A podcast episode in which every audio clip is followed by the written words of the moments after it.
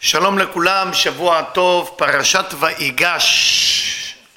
אנחנו יודעים שפרשת ויגש מדברת על גישה, מדברת גם כן על חס ושלום התנגשות בין אנשים, גושן, כן, כל העניין של ויגש, צריך להבין יותר את המילה אה, ויגש, ויגש אליו יהודה, למה הוא ניגש, למה הוא התקרב, כמובן המדרשים והפשט רבים על הנושא ואני לא הולך להיכנס לעובי הקורה במדרש ובפשט, יש מספיק רבנים שעושים עבודה נהדרת באותו תחום. אני רוצה לעיין יותר בתחום הסוד, אה, להיכנס לספר הזוהר ודרך ספר הזוהר להבין מהי אותו גישה בין יהודה לבין יוסף, למה דווקא יהודה, למה דווקא יוסף, מה אומרת לנו חוכמת הקבלה על אותו עניין של לגשת, הגישה הזאת בין יהודה לבין, לבין יוסף. Uh, נתחיל עם פשט של הקבלה לפני שנכנסים לזוהר, יהודה מסמל את מלכות דוד, יוסף מסמל את מלכות יוסף, שתיהם משיחים, משיח בן דוד ומשיח בן יוסף נפגשים. משיח בן דוד זה המשיח שמתגלה בסוף אחרית הימים, לא כמו שטוענים הרבה מהחסידים שהוא כבר התגלה, שהוא עומד להתגלות. מי שלומד קבלה, אנא לקרוא על המשיח במאמר הקדמה לספר הזוהר, מאמר כאן הציפור כן הציפור, שמסביר על עניין של ביצים, אה, גוזלים אה, ואפרוחים, ואז יבין יותר את העניין של המשיח. אז המשיח לא, עדיין לא התגלה. כשהוא יתגלה אנחנו נדע על זה, יהיה שנה של אור, מגיע מה, מהשמיים, הוא, כמו שהגמרא כותבת, יעמוד על הכותל, יגיד ענבים, ענבים, הגיע הזמן. עוד לא קרה. אז כל אלה שעדיין מאמינים שזה הגיע וקרה, משיח בן דוד לא קרה. משיח בן יוסף, כל דור הוא מגיע וצריך, יש רוח רעה שנקרא רמיליוס, צריך להרוג אותו כל פעם את יוסף, את מי שבא מיוסף. המפגש הזה בין שניהם הוא מפגש בין מילוי לחוסר, שכאשר החוסר זה משיח בן דוד והמילוי זה משיח בן יוסף. אז שיהודה שזה חוסר מתקרב ליוסף שזה המילוי, החיבור בין שניהם יוצר את האחדות המושלמת, או חס ושלום את ההתנגשות הלא רצויה. וכמובן, כאשר אין לך ואתה הולך למי שיש, בדרך כלל זה צריך להיגמר טוב, אבל תאר לך, אם אני אתאר לך עכשיו את הסיבה לכל השחיתות והמלחמות בעולם באה מאחד שיש לו חוסר ואחד שיש לו מילוי ולא נותן, או אחד שיש לו אה, אה, אה, מילוי ולא רוצה לתת לזה שיש לו את החוסר. או שאתה לא נותן, או שאתה לא מקבל מה שאתה רוצה. זה כל הסיבה לכל הריבים בעולם, לא משנה איך תסתכלו על זה. זה קוראים לזה כלי ואור בחוכמת הקבלה. יהודה, דוד, מלכות, מסמלת אני צריך לקבל. יוסף מסמל אני צריך לתת, נכון? הוא משביר כל הארץ, הוא נותן לכל הארץ. המפגש ביניהם הוא מפגש הכי חשוב. אם הוא נעשה בצורה לא נכונה, התפוצצות. יוסף, רחמנות. דוד, משיח בן דוד או יהודה, דינים. שתי שיטות להביא את המשיח. אחד, בעזרת רחמים וטוב לב, ולעורר את האנשים בעזרת לדבר אליהם במילים מתוקות, ואחד שכל כך קשה שכבר רוצים את המשיח. הדור שלנו הוא דור חלש, הוא דור שנקרא דור של פני הכלב, זה אומר שהגענו למצב שאפילו אם אנחנו לומדים כבר תורה, אנחנו לומדים את זה בצורה אינטלקטואלית, לא בצורה של השת...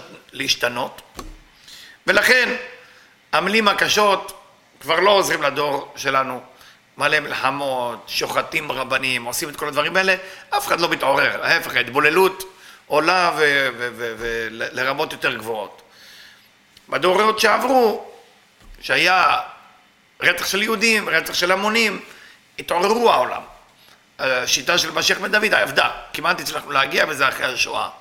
לצערנו, במקום זה החלפנו את זה בבריחה אה, למקום שאנחנו קוראים אותו היום ארץ ישראל, והוא ארץ ישראל ששייכת לעם היהודי, שייכת לעם היהודי, רק משום מה לא נראה כמו שכל העולם מסכים עם זה. שיבוא משיח, כל העולם יסכים שהעם היהודי שייך בארץ ישראל. ולכן היה שם איזה פספוס בין השואה לבין מתן ארץ ישראל. זה היה מאוד מאוד קרוב, אבל הקליפה גנבה את זה בצורה שלא, זה לא נעשה בצורה יהודית, זה נעשה בצורה יותר אה, לאומנית. אני לא רוצה להגיד ציונית, בגלל זה אני לא נגד ציונים או דברים כאלה. אני רק אומר שפספסנו, תמיד מפספסים, זה דרך החיים. מה שאנחנו רוצים להסביר זה עכשיו על הפרשה. כתוב, ויגש עליו יהודה. כותב לנו הזוהר, פסוק כ"ג. רבי יהודה פתח ואמר, כי הנה המלכים נועדו. זהו יהודה. מי זה המלך? יהודה. יהודה הוא המלך. ומי זה המלך השני? יוסף. כי שניהם היו מלכים. וניגשו זה לזה להתווכח. שניהם יחד. משום שיהודה ערב את בנימין וערב אל אביו. פרשה שעברה יהודה הבטיח לאבא שלו, אני אחזיר לך את בנימין. בעולם הזה ובעולם הבא. הוא אחראי על בנימין בעולם הזה ובעולם הבא. על כן ניגש אל יוסף להתווכח עמו. על אודות בנימין, הלך ליוסף, אמר לו, אני אחראי על בנימין. שלא להיות בנידוי בעולם הזה ובעולם הבא, הסביר לו למה. אנוכי ירבנו. אבל יש פה כמובן מוסתר סוד גדול. איזה חלקה זה בנימין? מי יודע? נכון, ירושלים. יהודה אומר, אני אחראי על בנימין, אני אחראי על ירושלים, אני אחראי על בית המקדש. אני. מזמור יום שני, זה, זה, זה היום. עברו יחדיו, פירושו שנתרכזו יחדיו, שהתרכזו זה לזה בשביל בנימין. על מה הייתה המלחמה בין יוסף לבין יהודה? על בנימין, על ירושלים. ידוע שביוסף אחר כך לצערנו יצא אה, אה, ירובעם בן נבט, כן, שילה וכל הדברים האלה וכל האלילים, ומי, למרות שהיה נשמה גבוהה, ומיהודה יצא דוד המלך, עליו השלום. מה כתוב? המה ראו כן טמאו נבהלו נחפזו רעדה אחזתה שם לקלו לישעו שמה. וכאשר המפגש הזה בין יהודה לבין יוסף קורה, יש בהלה, יש פחד בכל העולם. שהיו יראים להרוג או להיהרג. הם התקרבו אחד לשני, והיה פחד להרוג או להיהרג, והכל היה בשביל בנימין. הכל היה בשביל להציל את בנימין. והנה יוסף נמכר בעצת יהודה. יוסף, הרי מי מכר אותו? יהודה. למה, למה יהודה מכר אותו? הוא שכנע את האחים שלו שאולי לא כדאי להרוג אותו, במיוחד את שמעון. לא כדאי להרוג אותו. בוא נמכרהו לישמעאלים. בעצת יהודה, ונאבד באביו. ואתה ערב את בנימין, והיה מתיירא שלא יאבד.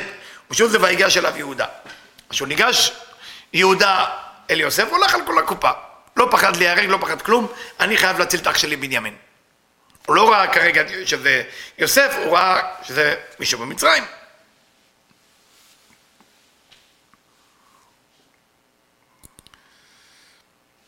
כותב לנו הזוהר בפסוק כ"ז, פירוש הסולם, שני העולמות זכר ונקבה מתקשרים יחד ונועדים יחד.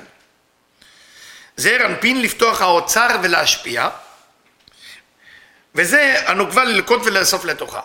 כל העולם בנוי בזכר ונקבה.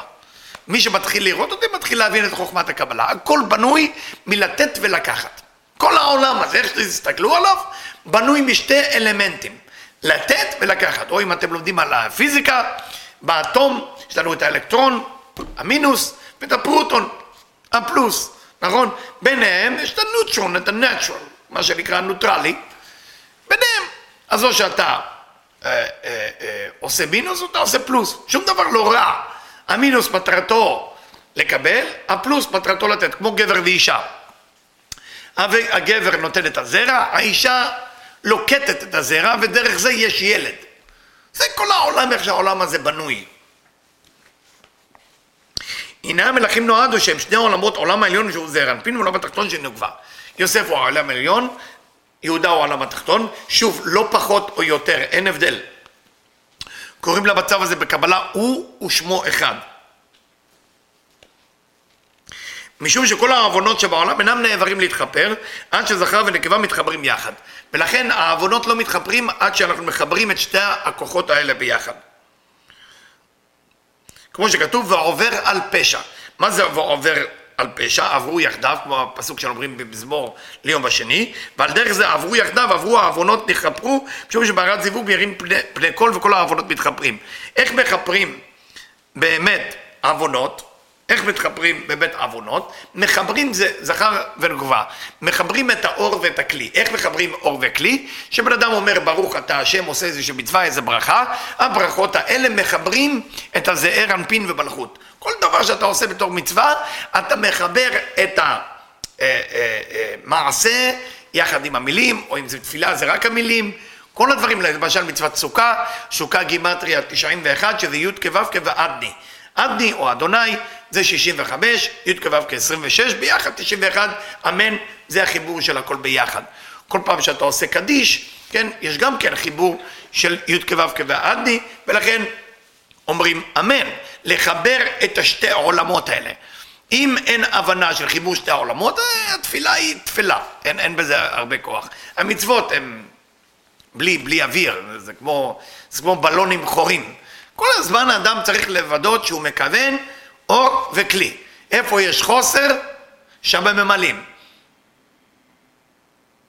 איפה שיש אור, שם מקבלים.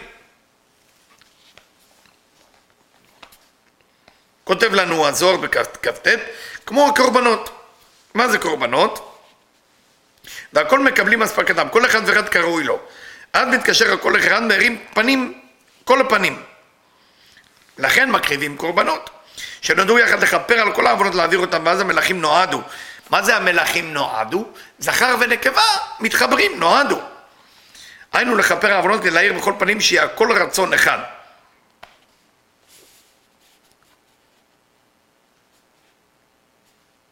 ואז שהמלכים נועדו שניהם ברצון אחד, אז הם ראו אותו רצון של שני עולמות זכר ונקבה, כן טמאו, נבלו, נחפזו. מי נבהל ונחפז במזמור אה, ליום השני, כוחות הדין, כוחות הכישלון, כוחות העצבות, כוחות הקנאה, כוחות הכעס, נבהלו ונחפזו. כי כל בעלי הדין נשקטו ונעברו מן העולם ואינם יכולים לשלוט, ואז נעבר קיומם ונעברה שליטתם. מתי בן אדם עושה רע? או שחסר לו, או שיש לו. נכון? אם יש לך יותר מדי, אתה עושה רע. נכון? כמו שאומר דוד המלך, ולא נטשת, לא נטשתני כל ימי עידניי. לא שכחת אותי בזמן הטוב. למה הוא אומר בזמן הטוב? בזמן הרע. שאנחנו, טוב לנו, אנחנו שוכחים את הבורא, אבל הבורא לא שוכח אותנו. זה, זה הגדולה של הבורא.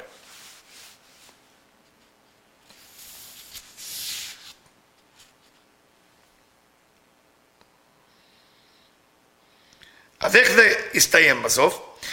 ויגש אליו יהודה משום שהקרבה שלהם שנקברו יחד סיבב הרבה טובות לעולם. הקרבה של יהודה ליוסף הייתה קרבה הכי חשובה שקרתה אי פעם ואני מקווה שזה יקרה בעזרת השם בשבוע הזה שיהיה ממש משיח בן דוד, משיח בן יוסף, המפגש. צריך לקרות השבוע. שואלים אותי הרבה אנשים, אנשים דתיים, האם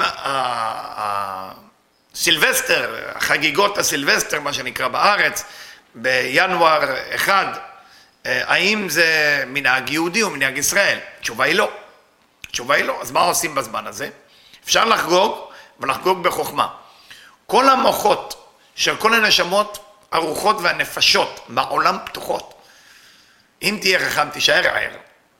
קח לך ספר זוהר או תיקוני הזוהר, תקרא. תשפיע על המוחות האלה של כל העולם.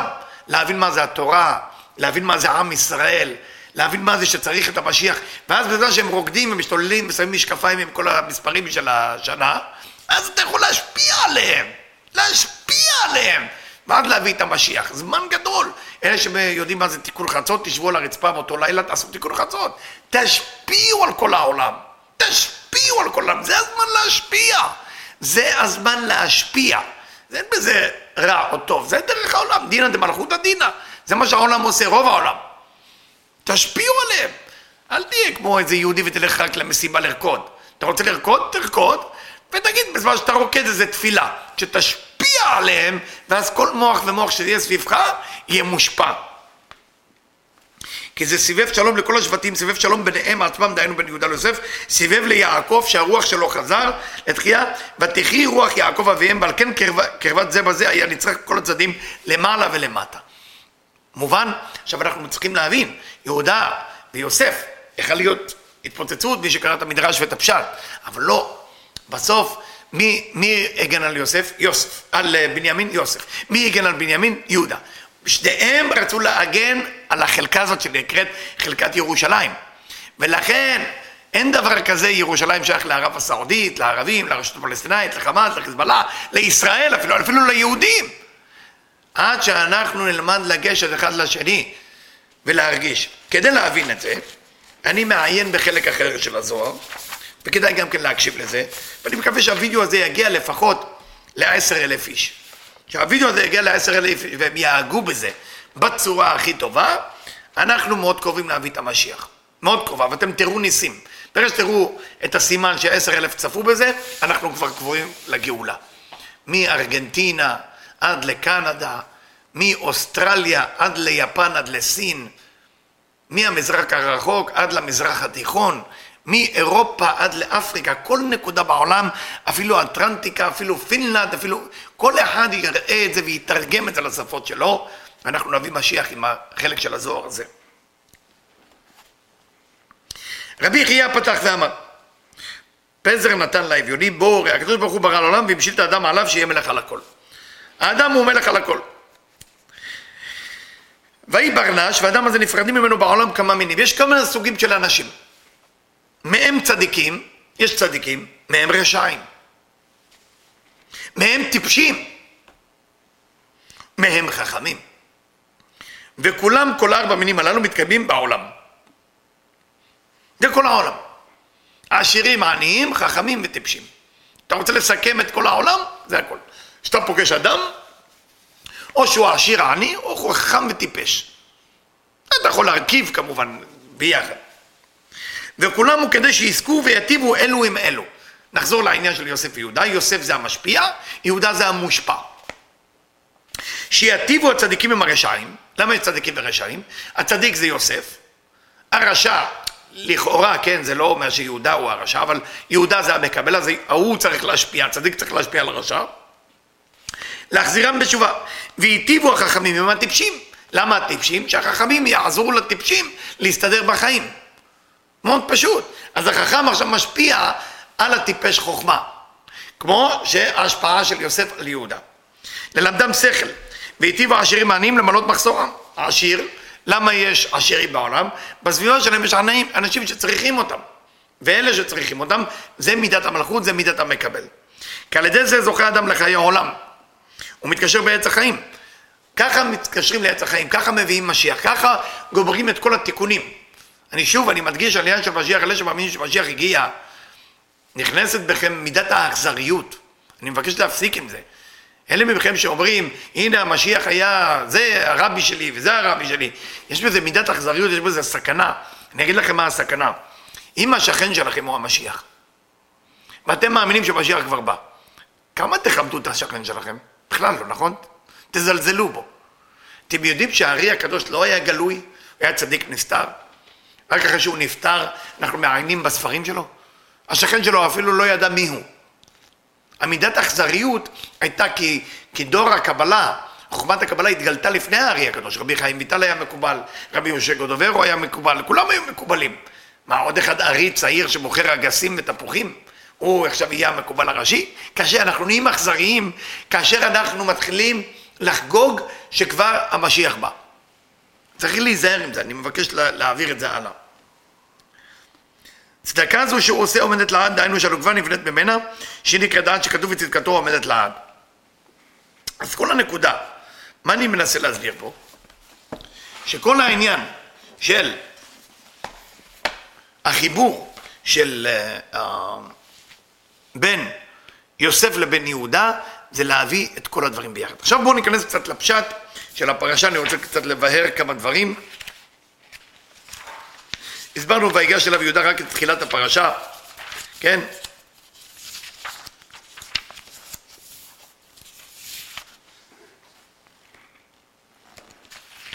ויהודה מדבר כי איך אעלה אל אבי והנער איננו איתי פן ארא ברע אשר ימצא את אבי. פסוק אחד. פסוק אחד.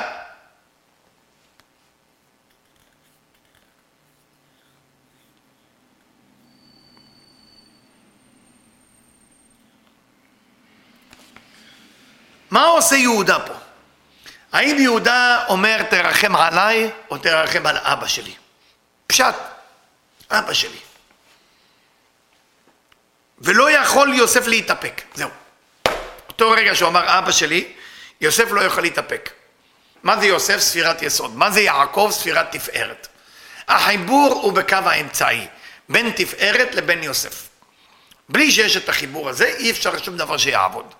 אנחנו יודעים שהקו האמצעי, שזה כל מה שנמצא כתר, דעת, תפארת ויסוד, זה הארבע נקודות הכי חשובות בגוף. יוסף ויעקב חייבים להתחבר. ויתן את קולו בבכי, ישבו מצרים, ויאמר יוסף אל אחיו, אני יוסף, העוד אביחי. אבא, אני רוצה להגיד לכם, יש לנו משהו משותף, כולנו דואגים על אבא. נבהלו מפניו. אמר להם, קשו, עוד פעם ויגש, קשו. אשר בחרתם אותי מצרימה. חייב להזכיר להם מה הם עשו עתה אל תעזבו על לכר ביניכם, כי מכרתם אותי הנה כי למחיה שלחני אלוהים לפניכם. אם הוא רוצה לשמח אותם, מה הוא מכניס את אלוקים פה? תגיד להם, בזכותכם אני מלך, בזכותכם יש כסף, בזכותכם הכל בסדר. למה להכניס את אלוקים? כי למחיה שלחני אלוקים לפניכם. אור החיים הקדוש שואל את אותה שאלה. או שאני מעתיק מאור החיים הקדוש שואל את השאלה. מה טמון פה, מה הסוד לפי אור החיים? למה לא להגיד, תשמע, אתם, כל הכבוד לכם, שפטתי אתכם, ואתם בזכותכם, אני הצלחתי. למה הוא מכניס את אלוקים? אור החיים כותב דבר עצום. אם אתה אומר להם, בזכותכם עשיתם ככה, הם יגידו, יום אחד הוא ישנה את דעתו, ויגיד שזה לא, לא כל כך טוב. אבל אם הוא אומר שהכל, כמו שהערבים אומרים, ג'ם מן אללה, הכל בא מהבורא יתברך. אם הכל בא מהבורא יתברך, הבן אדם הופך להיות מאמין. אם הבן אדם הופך להיות מאמין מהבורא, משם הוא לא זז. בן אדם שמחובר לבורא לא זז, האמונה נשארת, האמונה לא תזוז. אבל בן אדם שמאמין בבן אדם, זה משתנה. היום אתה מאמין בבן אדם הזה, מחר לא. היום אתה מאמין ברבי שלך, מחר אתה אומר, אה, ראיתי אותו גונב, ראיתי אותו שותה. גמרנו. בן אדם שמאמין בבורא במידה מוחלטת, מה זה מידה מוחלטת? מה זה מידה מוחלטת? לא יכול לראות רע בבורא. לא יכול לראות רע. הוא הופך להיות צדיק. מה זה צדיק? הוא מצדיק דרכו של בורא עולם. באותו רגע אין שינוי. לכן אין חשש, כותב אור החיים. וזה לימוד עצום בשבילנו, עצום. מדברים עם אנשים, במקום לתת להם מחמאה ולהיות ככה אה, אה, החנפים, מכת החנופה. אה, אתם, אתה יודע, אין עליך, אתה צדיק, כל המילים שאנחנו אומרים. במקום זה, להכניס את הבורא לעסק, להגיד, אין לי שאלה שהבורא שלח אותך. זה דבר שלא משתנה. אבל להגיד, אין לי ספק שאתה אוהב אותי, או שאת אוהבת אותי, או שאתה עזרת לי, זה בן אדם לחברו, אין חיבור, חסר את הנקודה השלישית. כמו שהספרתי, האטום בנוי מפרוטון, אלקטרון וניוטרון. כל דבר בעולם בנוי בשלושה קווים. אחר הצמצום, מי שיודע מה זה צמצום, של הכלי נוצרו שלושה קווים. לתת, לקחת, איזון. הבורא זה האיזון. בלי האיזון כלום לא עובד. חסד, גבורה, רחמים. כמה עולים לתורה? יש שלוש. כהן, לוי, ישראל. מה הראשי תיבות? כלי. אתה בונה כלי כדי לקבל את האור של הבורא יתברך. ולכן, באותו רגע שסרח בת אשר בא אל יעקב, מודיעה לו, כמובן יצחק יכל להודיע לו, בנימין יכל להודיע לו, בנימין היה אסטרולוג, אסטרולוג ידוע. למה דווקא סרח בת אשר? ראתה הזדמנות להודיע בשורות טובות. לומדים עוד לימוד פה. יש אנשים, מה שקוראים להם, אוהבים להביא את הנכס. רק אוהבים לבשר בשורות רעות. אלה שמתקשרים אליך להגיד לך שהמניות נפלו, שיש שריפה, שגנבו מישהו, או גנבו כסף, אה, ככה זה מה שנקרא, אני קורא להם הפועל או מכבי נאחס. יש להם רק להגיד את הנאחס, זה לא הם אנשים רעים. הם נבחרו רק להגיד רע. כמו שהנחש נבחר להגיד לשון הרע, הם נבחרו להגיד רע. יש כאלה שמחפשים הזדמנות להגיד משהו טוב. מחפשים. זרח בת אשר. כל מי שאומר בשורות טובות מכל הלב כדי לשמח מישהו אחר, מתחבר לנשמה של סרח בת אשר שאף פעם לא מתה. המקום האחרון שאומרים שראו אותה, על פי פרסים, זה בעיר שנקראת אספאן בפרס. בפרס. לזכור את זה, רבותיי, לזכור את זה. סרח בת אשר. ואז יעקב חוזר לתחייה. מה זה לתחייה? הופך להיות נביא מחדש. הוא רואה הכל. ואז הבורא מגלה לו את כל העתידות. את עד סוף הדורות, מתי יבוא משיח, הכל. כמובן יעקב רומז, רומז לכל שבט ושבט מה יקרה, אבל רק ברמז. מי שלומד כמובן את תורת הרמז והקבלה, יכול להפיק הרבה לקחים מזה, אבל אין שם גילוי של הקץ. ואם אפילו אלה שמבינים חוכמת הנסתר ויודעים לראות את הקץ, עדיף לא לגלות את זה, כי כשמגלים את הקץ, הקליפות אוחזות בזה. כמו שנוח ניסה והשתכר, נכון? כולם ניסו, כל, ה, כל האבות. משה רבנו עם הסלע. כל החטאים שאנחנו רואים זה העניין של גילוי של הקץ. אני מאחל לכולנו שיהיה שבוע מצוין. שיהיה שבוע שאנחנו נמצא את המשיח. לא רק נגיד שהוא הגיע ונשב לבטלה ונגיד שהשכן שלנו בטח לא מבין כלום. אנחנו נתחיל להבין, אה, כמו שכתוב על, אני אספר לכם סיפור, רבי מנחם מנדל בביטפס, קבור בטבריה. מי שלא היה בבית כנסת שלו, יש אזור בטבריה, שיש שלוש בתי כנסת נפלאים. כולם טובים, אין משהו רע. אחד של חסידות קרלין, אחד זה של חב"ד שמה, ואחד זה ספרדי, כן? הכל טוב, אין הבדל ביניהם, באמת אין הבדל. הם לפעמים חושבים שיש הבדל, אבל אין הבדל. כל, ה, כל האדמה הזאת היא שם קדושה, קדושה. היה לי את הזכות להיות שם בחמש בבוקר, לחפש בניין, אה, איזה נפלא היה, רואים את הכנרת. ואז אתה מרגיש את הקדושה של האדמה, אתה מתחיל לחשוב, יאללה, כל הצדיקים הלכו פה, באדמה הזאת, בטבריה.